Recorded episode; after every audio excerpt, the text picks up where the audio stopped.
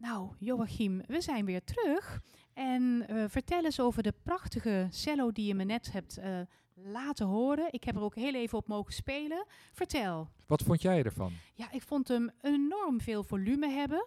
En eh, nou, het is echt een plaatje om hem te zien. Heel veel volume. Ik schrik dan meteen weer eh, van eh, de, de darmsnaren. Dat knarst dan. Ook al had Mhm. ik een barokstok erbij. Maar ik weet ook dat is een vaardigheid. En jij vertelde waarom je een C-snaar van staal erop hebt gezet. Ja, dat is ook nu zo. Misschien haal ik hem er over een week weer af. Maar zo erg is het ook weer niet hoor. Ik doe niet elke dag wat anders. Maar ehm,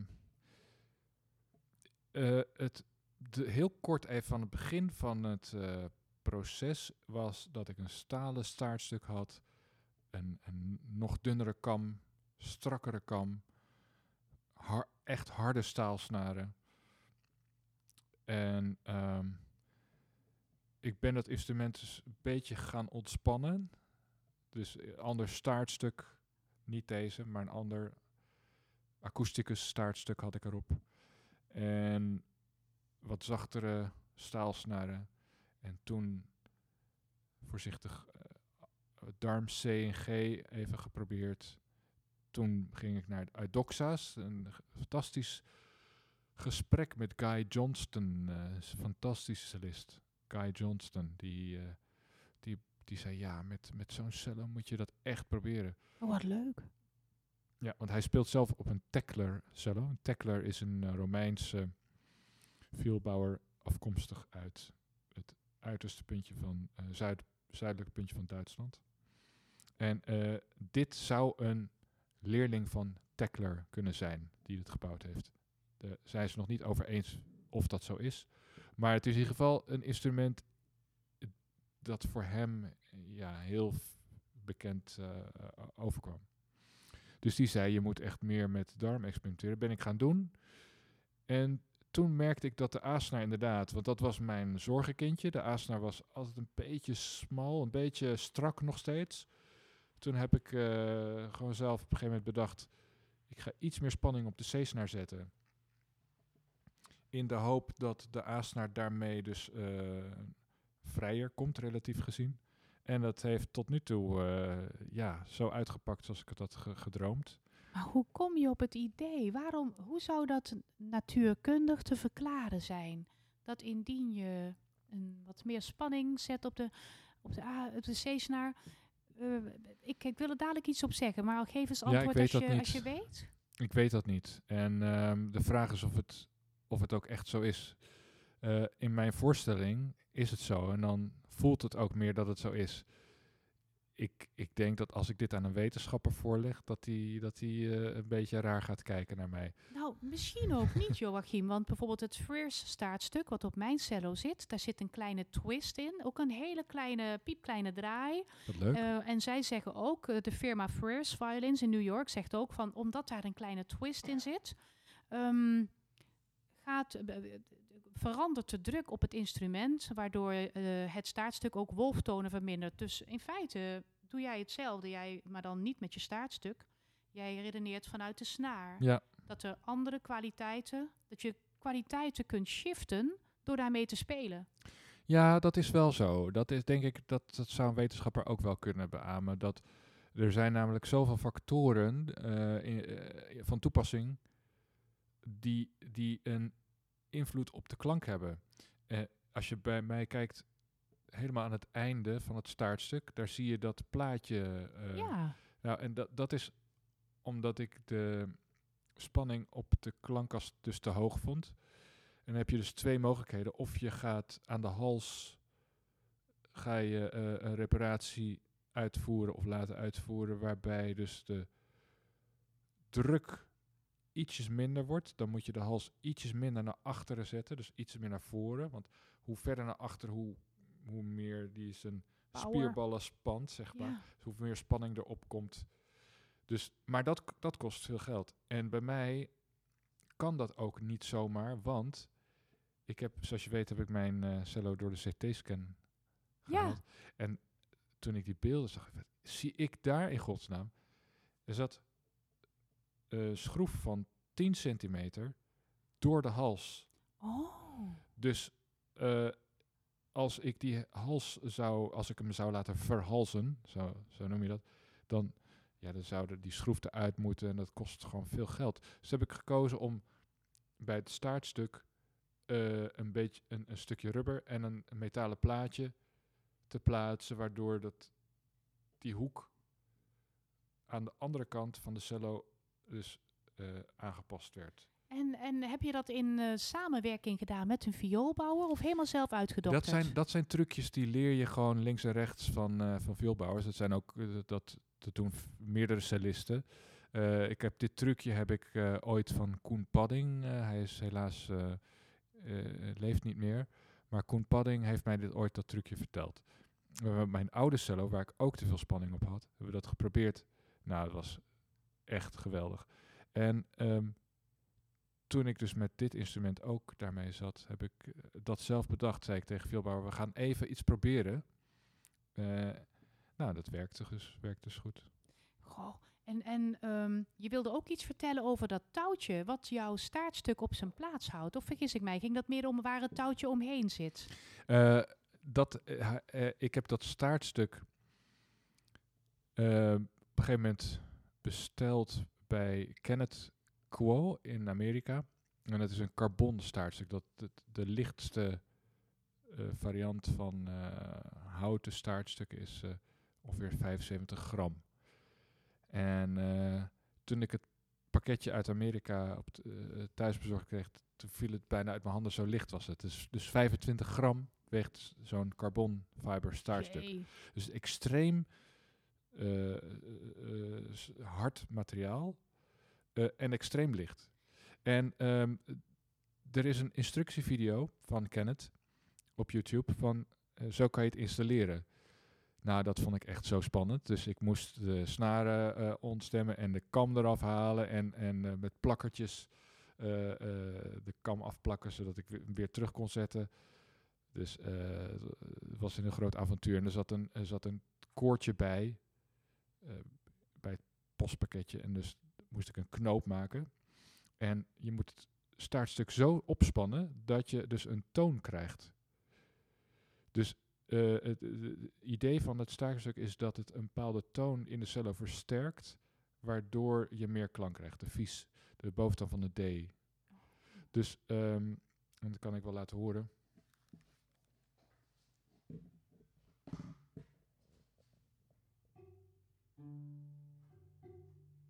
Ja, inderdaad. Dit is een trommeltje. Exact. Dus je krijgt dus een, een klein klankkastje en een, eh, en een, en een toon. eh, nou, en dat moet je dus met dat koordje zo doen. Als je het koordje langer maakt, dan krijg je die toon niet. Dan krijg je een G of zo, of een F, ik weet niet. Dus je moet hem, eh, dus ik heb hem twee keer die knoop moeten aanpassen. En toen had ik hem. En eh, ja, het is wel echt een eh, heel groot verschil hoor. Jeetje, wat leuk. Ja. En de- komt het altijd zonder fijnstemmers? Is het alleen voor darmsnaren of dat niet? Je kan kiezen inderdaad. Dus ik heb eh, eentje gekozen zonder fijnstemmers. En, en de- mijn fijnstemmers zitten dus in de, in de stemknoppen boven de grote stemknoppen. Ja. Ehm, ja, ik dacht, wow, nou heb ik echt iets heel, heel geweldigs. En die middag liep ik over straat, toen zag ik een brommer met ook zo'n carbon fiber uitlaat. Toen dacht ik, oké, nou ja, Oh, whatever shoot. works. dus, eh, maar het, ik moet zeggen, het resultaat is wel echt, eh, echt een heel groot verschil. Ja. Oh, wat leuk. En je zei net tussen neus en lippen door van ik heb mijn cello door een CT-scan eh, gehaald. Wie, wie doet dat voor jou? Uit pure paniek is dat ontstaan. Ik, ik, ik- zoals ik je vertelde, was ik bij Godfried Hogeveen. En ik was helemaal onder indruk van het instrument. En ik vond het zo'n geweldige cello. Maar ik wilde ook weten, wat is het nou? En ehm, ja, wat moet ik er uiteindelijk voor gaan betalen? Dus, en toen zei een van de veelbouwers, bij wie ik langs ging, die zei, het is een mooie cello, maar het is wel eh, riskant. Want ik zie allerlei houtwormschade. Nou, en dan gaan natuurlijk bij solisten echt alle alarmbellen af. Want een, eh, een, een, een, en bij violisten ook, een instrument met houtwormschade, dat, dat is gewoon eh, een tikkende tijdbom. Dus eh, ik in staat van paniek ben ik gewoon door, wat ik, ik geef af en toe een paar artsen cellenles. Dus ik belde ze op. Ik zei, hebben jullie iemand die, eh, die ook eh, scans maakt? Ja, ja, dus eh, de, broer van Eleonore Pameijer. Nou, Frank is mijn echt een hele grote vriend van mij geworden. En ook bevlogen ja, man in alles wat hij doet. En een expert, echt hele grote expert met radiologie. Maar ook, ook gepassioneerd speelt hij Matthäus als, als continuo cellist. En dus een hele gedreven amateur eh, ook. eh. Die zei, nou kom maar langs een keer. En eh, toen ging ik met de cello naar het ziekenhuis. En ik moest even wachten tot de scan vrij was. Want natuurlijk Ja. echt het belangrijkste dat daar mensen geholpen kunnen worden. Maar toen mocht ik hem er doorheen halen. En die, die houtworm, dat bleek heel erg mee te vallen. Het waren, het waren vier of vijf puntjes aan de oppervlakte. En dat Oh. was het dan. Maar daardoor kreeg ik wel een, een eh, inzicht in een heleboel andere dingen. Dus ik was, zoals ik al noemde, die schroef die bij de hals zat. Ehm, ik kreeg inzicht in eh, reparaties. Ik zag dat ik een stapel barst had, maar die gerepareerd was. Maar die ontzettend mooi gerepareerd was. Maar heel klein rondje. Ik zag eh, ja, een heleboel andere leuke dingen. En ja, wat ik zei, die houtworm was alleen aan de oppervlakte. En daar heb ik een vielbouwer naar gevraagd. Hoe kan dat nou? Een vielbouwer die heel erg goed op de hoogte is van, eh, van de geschiedenis. En die zei dat hout was vroeger gewoon echt heel kostbaar. En eh, de vielbouwer heeft dus dit stuk waarschijnlijk... eh, die vond het zo mooi hout. Het wordt trouwens nu door vielbouwers ook onderschreven... dat het gewoon mooi hout is voor cello. Maar daar zat gewoon wat houtwormschade in. Dat heeft hij bijna tot het einde heeft hij dat weggewerkt. En voor de laatste stukjes heeft hij gewoon opgevuld met, eh, met een soort pasta. Dus die houtworm is voordat het cello gemaakt is waarschijnlijk, eh, was die er al. Oh, Dus dat kom je dan allemaal te weten. Dat is zo leuk. ja, intrigerend zeg. Ja. Hey Joachim, ik had, eh, ik had net van jou hele goede tips gehoord. Want we hadden het hier over het vochtgehalte in de studio. De, de luisteraars die een oud instrument hebben. Ik vertelde hun altijd dat wanneer de lucht droger wordt, dan moet zo'n cello, dat hout gaat krimpen en die moet ergens toegeven. En die geeft toe daar waar de barsten zijn, de gelijmde barsten. Ik, jij had hele goede tips over hoe je kunt zorgen dat dat vochtigheidspeil, ehm, dat het vochtig, ja, vochtigheidspeil, de vochtigheidsgraad op peil blijft. Ja. Ja, nou, ik vind allereerst eh, valt me best vaak op hoe goed amateursolisten voor hun instrument zorgen. Ik vind dat vaak heel bijzonder en er is er veel aandacht voor. Ehm, professionele muzici ja, zijn vaak ook gehaast. En eh, ja, maar wat wij wel in onze haast eh, en paniek soms hebben, is dan een vioolbouwer met wie je bevriend bent, die je even snel belt. Moet ik nu weer doen? Ik heb vanavond concert en eh, ik heb een rammel. Nou, zei de vioolbouwer tegen mij een keer, dan moet je hem even onder de douche, eh, niet onder de douche zetten, maar je moet even een douche nemen eh, of even de douche aanzetten, uitzetten en dan je cello in de stoom zetten. En eh, ja, nou zeg, rammel weg. Ja. Dus eh, dan is dan toch kennelijk dat het, eh, dat het erg droog is. En lijm is hygroscopisch, dus dat reageert op water. Dus ook als je, ehm, als je een rammel hebt met een oude cello, eh, een rammel dus dat die zoomt, hè, dat, dat het kleppert een beetje, en dat, je, dat is gewoon heel vervelend. Ehm, dan kun je dus een noodoplossing, dus dat je hem even... Maar dat moet je niet te lang doen. Moet je niet langer dan 10 minuten in zo'n cabine of in, in, zo'n, in je badkamer zitten, want dan valt hij uit elkaar. Dus, eh, Eh, niet dat hij met 12 minuten uit elkaar valt trouwens, maar goed. Ja, ik Eh, snap kort. je punt. Maar eh, wat je dus ook kan doen, is dat je even een druppel water eh, eh, langs een rand laat glijden. En, en dan eh, waar de lijm loslaat, gelaten heeft, dus zal je zien dat, dit, dat, dat die druppel dan sneller naar binnen eh, zakt.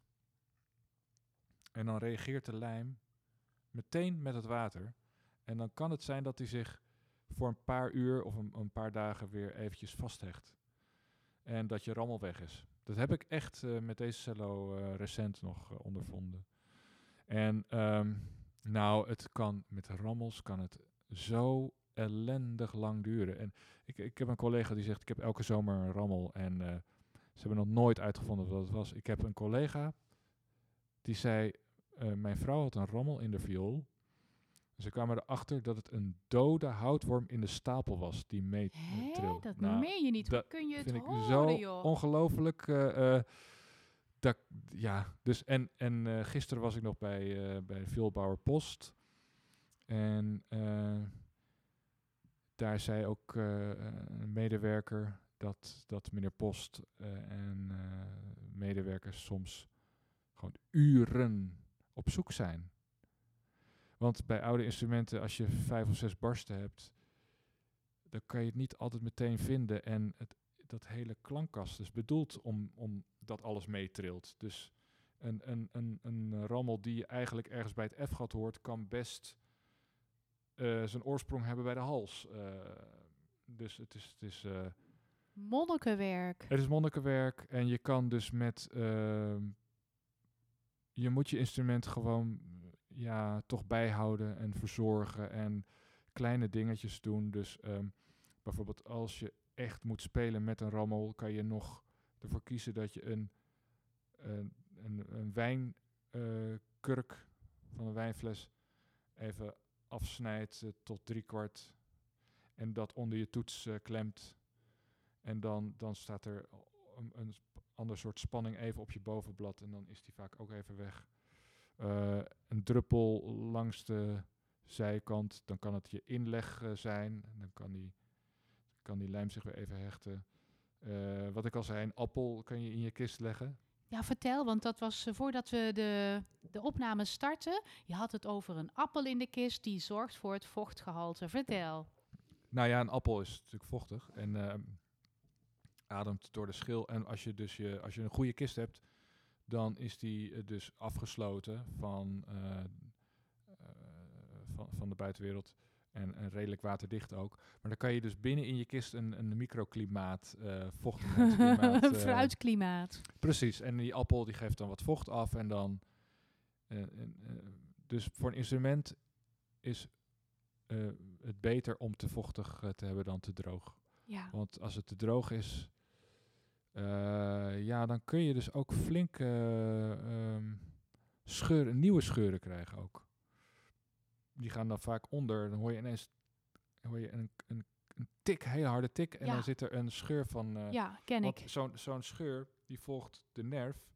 Nou, dan kan ineens 30 centimeter Ja. scheur. Dat is echt doodzonde. Ja, dat, dat herken ik hier in de studio. Hier liggen zoveel cello's en dan plotseling dan hoor je het en denk je... Oh, je durft haast niet te kijken welke cello het is. Ja, dat is echt, eh, dat wil je natuurlijk niet. Maar eh, helaas gebeurt het soms. En eh, met deze cello, daar, die heeft een lang leven gehad. Dus 1750 is die gebouwd. En ja, daar zitten, dat hebben we met die CT-scan wel gezien. Daar zitten zoveel scheuren in. En het grappige is, ik speelde eh, laatst met Isar Elias, gitarist. En die had een schade aan zijn gitaar. Die moest eh, gelijmd worden. Eh, en die zei, mijn gitaar klinkt beter. Want door dat lijmen is, is, is er meer, eh, is er meer eh, kracht eh, op dat bovenblad mogelijk. Dus dat bovenblad is stijver geworden.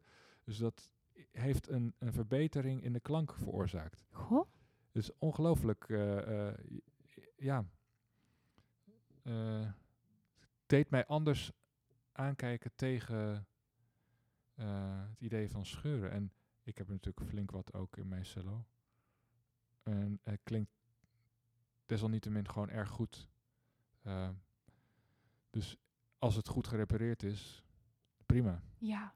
Hey, ik neem aan dat wanneer jij gaat reizen, dat je dan een ticket koopt voor je cello. Ja. Gaat niet in de buik. Nee, nou, dat, is, dat zouden we nog een hele podcast aan kunnen wijden. Want eh, mijn god, wat ik, heb ik daarmee te stellen Ja? gehad. Oh. oh, met cello's en reizen. Nee, dat is echt...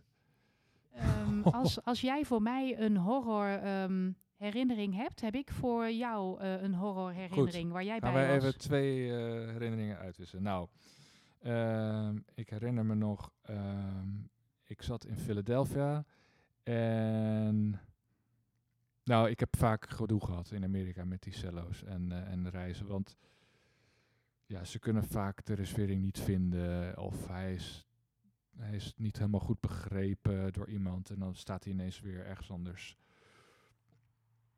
Maar in dit geval was het zo dat er was een sneeuwstorm en na een tournee die ook heel, heel erg zwaar was, wilde ik gewoon naar huis. En kwamen op het vliegveld daar. Het was chaos. Het was, iedereen liep door elkaar. Allemaal mensen eh, helemaal gestrest. Ook de medewerkers eh, van eh, ja, vertraagde vluchten, allemaal opvangen en zo. Eh, dus we hadden een, eh, een andere vliegtuigmaatschappij gekregen. De kaartjes waren allemaal omgeboekt. Maar nou was het zo dat de ene vliegtuigmaatschappij werkte zo dat de cello was gekoppeld aan de persoon in één ticket. En andere vliegtuigmaatschappij werkte met twee separate tickets. Dus, nee, je raadt het al, mijn ticket was overgezet en mijn cello was niet meegeboekt. Dus ik moest gewoon daar blijven. Ik mocht gewoon niet naar Nederland komen. Eh, dus ik stond daar gewoon, eh, ja, wat nu? Eh, toen eh, zag ik, het- is zo'n chaos. Ik ga gewoon, dus ik heb die cello in mijn jas. ik ben gewoon gaan schuifelen, zeg maar. Ik heb de cello, mijn jas om die cello heen gedaan.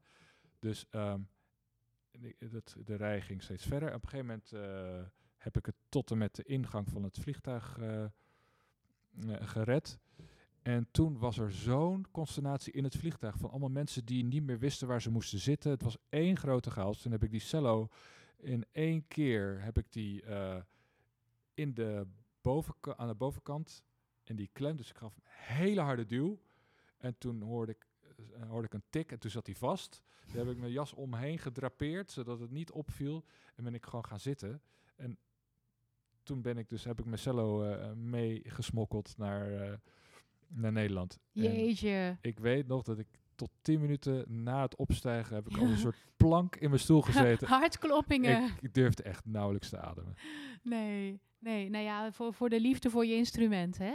En Nou, ik wilde gewoon naar huis. Ik had, ja. ik wou- ik, eh, mijn kindje was net geboren. Ik wilde, ik wilde echt gewoon weg daar. Dus eh, ja. ja, ja, ja. Hoe lang is dat geleden? Ehm, ik denk vijf jaar of zo. Ja. Oh, dan heb je nog een jong kindje. ja, mijn dochter is zes. Ah, leuk. Ja. Mooie leeftijd. Heel En mooi. mijn zoontje is vier. Ja, Oh, kostje Pietje. Druk thuis. ja het, is, het is heel leuk. Ja. Nou, nou jouw verhaal. Ja, nou, daar was jij bij. Ehm, wij, wij zaten samen, wij deelden samen een lessenaar bij eh, het Nationaal Jeugdorkest in het project dat Ed Spanjaard ervoor stond. En we speelden Robert Heppeners Boog. Ja. En ik weet niet of jij het nog weet, maar we hebben daar natuurlijk heel erg goed aan gewerkt. En ik had Mhm. alle streken, alle strijkrichtingen onder controle, telling onder controle. Dat was lastig toen. Tot op het moment dat we in het concertgebouw gingen spelen. En wij waren de achterste lessenaar. Ik snap niet waarom. Goed geluid komt altijd van achteren. Maar, maar wij zaten op een verhoging. Weet jij dat nog? Want wij konden niet meer op hetzelfde niveau zitten als de cellogroep voor Ja. ons. Ja. En Joachim, ik ben, niet gewend om in de, ik ben het niet gewend om in de picture te staan. Ik kan daar absoluut niet tegen. En ik was gewoon totaal de kluts kwijt, omdat wij de stokstreken, dus de strijkers voor ons niet meer zagen. Want wij zaten een stuk Ja. hoger. En ehm, er zat, zat publiek voor mij in de zaal. En ik werd steeds roder, omdat ik dacht van die Ik mensen die zien dat ik gewoon de verkeerde kant uitstrijk in vergelijking met alle cellisten voor ons. Ik durfde jou ook niet meer aan te kijken, want ik was bang. Ik Dat weet jij helemaal alles niks goed. Ik vond het juist super gezellig toen. Oh jee. Oh man. En toen?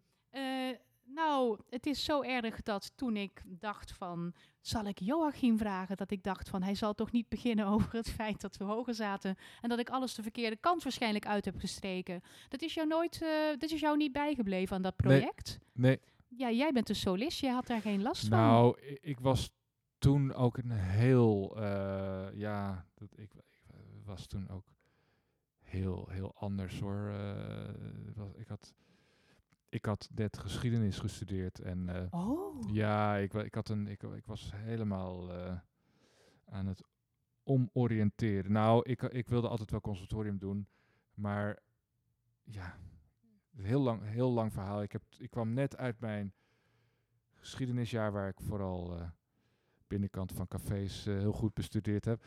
Maar en, en ik dacht, ja, ik vond het zo leuk. En, en je O. En, en wij kwamen samen aan de lessenaar. Ik vond het, ik vond het super gezellig en allemaal heel spannend en nieuw. ja, en, eh, spannend hè? ja, ja, heel spannend. En zo'n Broekner-symfonie. Nou, ik vond het echt wel eh, heel lang duren allemaal. Dat was mijn eerste. Maar- ja. ik, ik herinner me helemaal niet dat... eh, ja, ik weet wel, in het concertgebouw vond ik het ook wel moeilijk te horen. Dat wel. Heel moeilijk te horen. En het zicht voor ons was totaal verdwenen, want iedereen zat lager. Ja, maar dat jij daar... ja, dat herinner ik me helemaal niet meer. Gelukkig. Heb je goed... eh, Ik heb het heel nog niet professioneel... eh, maar het- ja, Weet je, ehm, dat is wel het allermooiste wat ik heb overgehouden aan dat project. Tijdens een pauze zat ik aan tafel bij Ed Spanjaard en ik vroeg hem of hij een manier wist, want ik wist dat hij assistent was geweest van, Ka van Von Karajan in Bayreuth. Ik vroeg hem of hij een manier wist om daar binnen te komen. En hij wees mij op het eh Bayreuther Festspiele Jugendorchester en dat hij daar de leidster kende, de organisatrice. Hm. En hij heeft toen een brief van aanbeveling voor mij geschreven. En ik ben in 1996, dus het moet waarschijnlijk in 1995 hebben wij dat project waarschijnlijk gedaan. Want in 1996 ben ik volgens mij naar de Bayreuther Festspiele gegaan. Heb ik daar in dat jeugdorkest gespeeld, mede dankzij Ed Spanjaard. Weet jij ook nog of jij daar nog een, een, iets, iets moois, een mooi vervolg of zo hebt gekregen op dat project? Wat ik nog weet, ehm, nou, i- ik vond het indrukwekkend, die symfonie.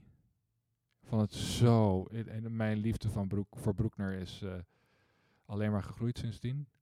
Ik weet nog ook dat George Peterson Mozart clarinetconcert concert speelde. Eh, dat vond ik ook heel mooi. Ja. En ik weet dat ik ook aan tafel met Ed Spanjaard. ehm, en ik vond, ja, Ed was zo geduldig en zo toegankelijk. En zo eh, genereus.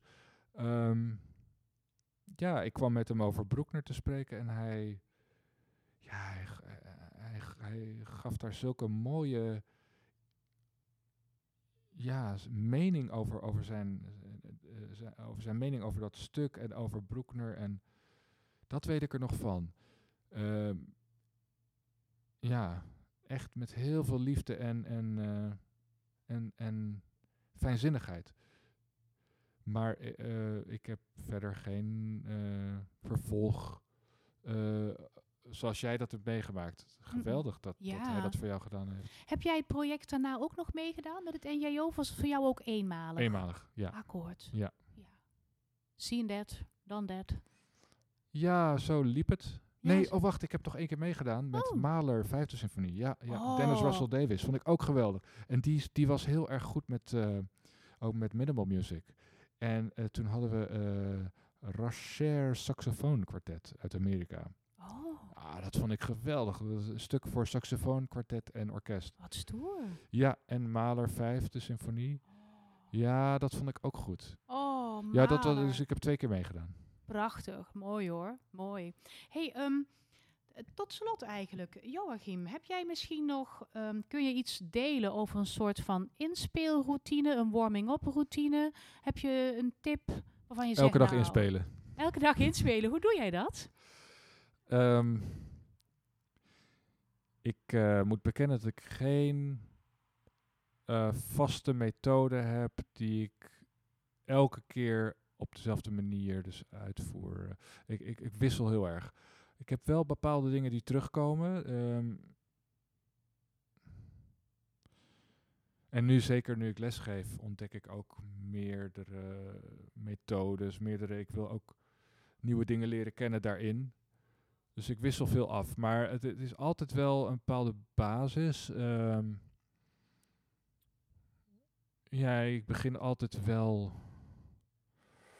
ehm, of een improvisatie even. Oh, Of eh, een melodie of een, iets met dubbelgrepen. Dat ik echt dat, dat cello geluid voel zoomen.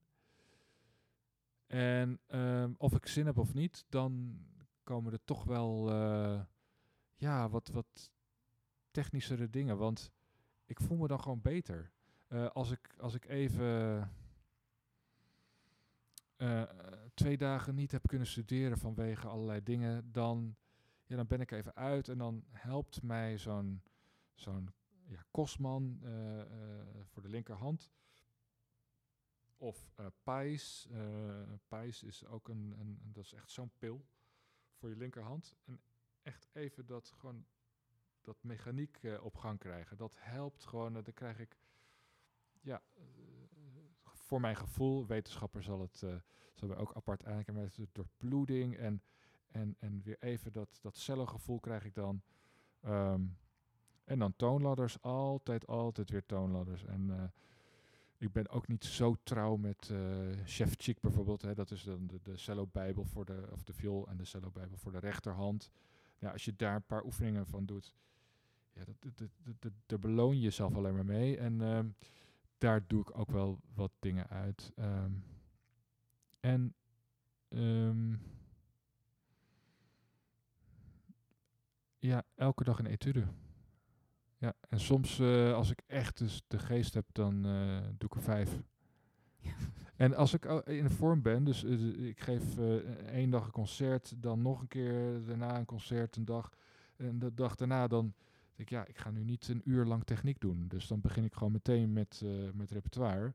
Maar dan doe ik dat op een, een manier zo op dat, dat het mij toch technisch warming-up geeft. Dus dan Ja, haal ik het even precies. uit elkaar, dan pak ik een loopje eruit. En, eh, ja. maar ik kan niet zeggen eh, dat ik één methode heb eh, die ik altijd doe. Nee, nee. Goh, die improvisatietip, die is echt uniek. Die heb ik nog nooit gehoord. Dat moet ik absoluut gaan proberen. Volgens mij is dat heel gezond voor mijn hoofd.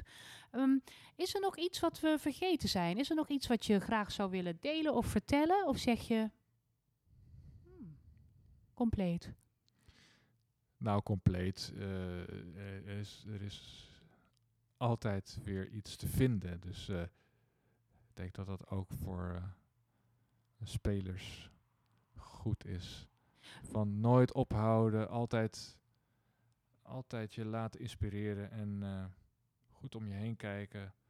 Leren van de beroemde meesters. Op YouTube kun je allerlei mooie films zien van Ja. mensen die spelen. En, en je kunt ook je allerlei, allerlei podcasts, eh, eh, allerlei filmpjes. Ik weet, Johannes Moser ben ik een fan van.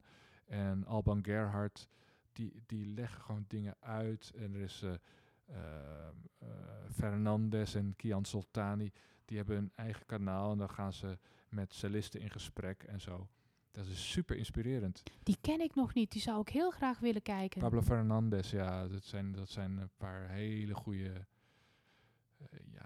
twintigers die eh, ja, gewoon hartstikke hard en serieus en vrolijk eh, de cellen benaderen en, en met elkaar in discussie gaan. Nee, ik vind helemaal niet dat een positiewissel eh, met je arm eerst naar beneden moet. En dat, ik vind dat het een rechte lijn moet zijn. En nou ja, dan, dan ehm, vind ik dat inspirerend. En dan ga je dat ook uitproberen en ook aan je leerlingen vertellen. En Amit Pellet heeft, eh, zei, ik, ik heb altijd, eh, ik heb vier basisregels voor het studeren. Ademen, bewegen eh, en even stil zijn. Dus gewoon dat je even durft te stoppen en dan weer verder strijken. Dus dat je niet altijd maar doorgaat. Even je rust vinden en je balans vinden en weer doorgaan. En bouncing, dus dat je tijdens het spelen eh, eh, niet alleen maar in een rechte lijn strijkt, maar dat je even, alsof je op een skippiebal zit, eh, even je, ja, jezelf losmaakt. En nou, dat soort dingen, dat vind ik leuk om, om, om, om dat uit te proberen en aan mijn leerlingen te vertellen. En, Jij hebt zelf nog niks op YouTube gezet, hè? Is dat niks voor jou om dit soort tips te delen? nog niet. Oké. Wil je me tippen als je het wel gaat doen? Ga ik Ja. je volgen, ga ik me abonneren. Dat is goed. Ja. Ja, is leuk. Ik heb eh, ook vier jaar geleden met eh, Susan Moses, ook zo fantastische lerares. Zij was assistent van, eh, van Janos Starker en heeft hele eigen cello-klas, fantastische cello-klas in Indiana University.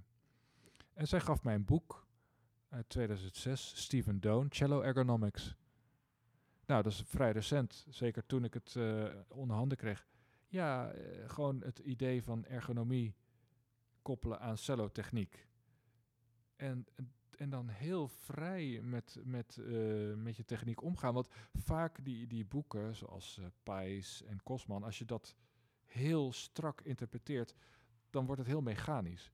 En ehm, wat dat boek van Steve Doan, Cello Ergonomics, gaf, eh, is een soepelheid, een rondheid. Dus hij gaat heel erg uit van cirkels en van, eh, ja, van, van achtbanen en van Ja, boomerangs en zo. Dat heb ik ja. ook bij Lenian Benjamins, eh, fantastische lerares. zij was assistent van Aris Koeren, mijn hoofdvakleraar destijds. Zij vertelde daar ook over. Maar ik vind het nu ook leuk dat het in dat het dat dat gedachtegoed eh, dat ik dat terug zag komen in het boek van Steve Doan. Ja, ken jij zijn filmpjes? Hij is eh, onder andere in Madison, ehm, geeft hij eh, ook les op het conservatorium. Rochester School of Music heet het geloof ik. En hij heeft, ik, ik, ik deel zijn filmpjes wel eens met leerlingen in een nieuwsbrief of zo, in een blog. Die man is zo aangenaam en hij brengt het allemaal zo inderdaad, Ja. precies wat je zegt, mooi met rond enzovoort. Het spreekt ontzettend aan. Ja, want wat gebeurt als je zenuwachtig bent? Je stopt of je, je maakt het hoekig. En, en dan is zo'n actieve techniek van dingen rond doen, Ja, dat kan je ontzettend helpen. Ook als je nerveus wordt, dan zeg je, oké, oh nee, even rond. Nou, en dan ja denk ben je het eclipse. weer kwijt, kan je weer Ja. ademen. Knap hè? Heerlijk. leuk. dat zijn inspirerende dingen. Eh, eh, weinig woorden, maar ehm, inspirerend en een impact. Ja. Leuk. Ja, er is ook een cellist die, eh Roemel, geloof ik, die vertelt iets over popper-etudes. Oh, Ja, dan zegt hij, kijk, je hebt hier dit, dit, dit stukje komt nou drie keer. Doe nou eens even drie keer een andere vingerzetting. Dan focus je op iets anders, heel praktisch hè. En dan, dan lukt het gewoon. Terwijl, eh, als je, ja, voor de hand liggend, maar daar kom je dan niet op. Zit je drie keer dezelfde vingerzetting voor dat stukje te doen. En dan loop je de derde keer vast. ja. Nou ja, zulke praktische dingen. Het is allemaal eh, te vinden op YouTube en, eh, of, of, of andere kanalen. Dus het is wel leuk om, om, om open te blijven en Ja, nieuwsgierig te blijven en Ja. te delen. Het is zo ontzettend leuk. Wat dat betreft, dat is het meest positieve van social media en Zeker. dit soort sites. Ja. Joachim, ik vond het super. Dankjewel dat je Dank bent je, gekomen vanuit Rotterdam naar ik hier. vond het heel gezellig en eh, leuk om ook weer oude herinneringen op te halen. En eh, Heel leuk Ja. om je weer te zien. Leuk. Nou, ik ga ehm, afsluiten. Luisteraars, dankjewel. Eh ik hoop dat je de volgende keer weer luistert naar Cello Spelen met Scarlett. En ehm, ik ga Johan, eh, Joachim rustig uitgeleiden. Tot de volgende keer.